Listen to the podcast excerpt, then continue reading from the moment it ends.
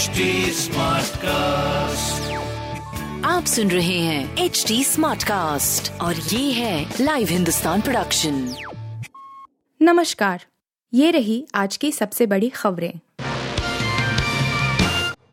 समंदर में दुश्मन को करेगा आक्रांत महाबली इंस विक्रांत नौसेना में शामिल। उन्नीस सौ सतानवे में सेवानिवृत्त कर दिए जाने के बाद आईएनएस विक्रांत को एक नए रूप में फिर से भारतीय नौसेना में शामिल कर लिया गया है। यह लगभग पूरी तरह से भारत के ही अंदर बना पहला विमान वाहक जंगी जहाज़ है। छेड़छाड़ का विरोध करने पर मंचले ने महिला को चलती ट्रेन से फेंका नौ साल का बेटा भी था मौजूद। हरियाणा के फतेहाबाद ज़िले से सनसनी घटना सामने आई है। जानकारी के अनुसार, नशे में चूर एक शख्स ट्रेन में तीस वर्षीय महिला से छेड़छाड़ कर रहा था। मौके पर महिला का नौ साल का बेटा भी मौजूद था। विरोध करने पर आरोपी ने महिला को चलती ट्रेन से धक्का मारकर फेंक दिया। इस घटना में महिला की मौत हो गई। वारदात को अंजाम देने के बाद आरोपी ने भी ट्रेन से छलांग लगा ली, जबकि महिला का बेटा इस मार्मिक दृश्य को देखकर रोता रहा और अगले डिब्बे में भाग गया।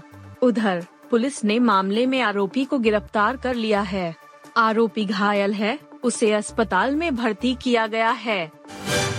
अफ़गानिस्तान की गुजरगाह मस्जिद में बम विस्फोट, इमाम मुजीब रहमान अंसारी की मौत।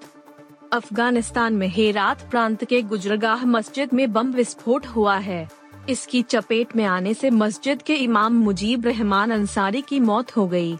रिपोर्ट के मुताबिक इसे लेकर अभी तक कोई आधिकारिक बयान नहीं आया है। माना जा रहा है धमाके में कई लोग घायल हुए हैं और मृतकों की संख्या बढ़ सकती है।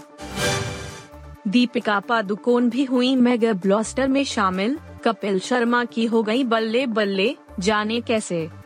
मेगा ब्लॉकबस्टर सीरीज़ है या फ़िल्म अब तक किसी को नहीं पता, लेकिन इसमें कौन कौन शामिल है यह धीरे धीरे सबको पता चलता जा रहा है। कई से लेप्स के बाद अब दीपिका पादुकोण भी इसमें शामिल हो गई हैं। उन्होंने अपनी फ़ोटो शेयर कर खुद इसकी जानकारी दी है। दीपिका ने दरअसल एक पोस्टर शेयर किया है जिसमें वह पिंक कलर के फ्लोरल सूट पहने नज़र आ रही है। पोस्टर शेयर कर दीपिका ने लिखा है, सरप्राइज़ ट्रेलर आएगा चार सितंबर को। इंग्लैंड ने टी ट्वेंटी वर्ल्ड कप के लिए टीम का किया ऐलान, जोफ्रा आचर। जेसन को नहीं मिली जगह। इंग्लैंड ने ऑस्ट्रेलिया में 16 अक्टूबर से शुरू होने वाले आगामी आईसीसी पुरुष टी विश्व कप 2022 के लिए अपनी 15 सदस्यीय टीम का ऐलान कर दिया है। टीम के तेज गेंदबाज जोफ्रा आच को जगह नहीं मिली है।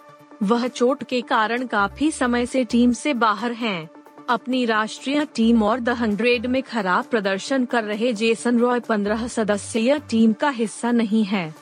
इंग्लैंड ने फिल सॉल्ट को चुना है, जिन्होंने इस साल की शुरुआत में टी ट्वेंटी इंटरनेशनल में पदार्पण किया था।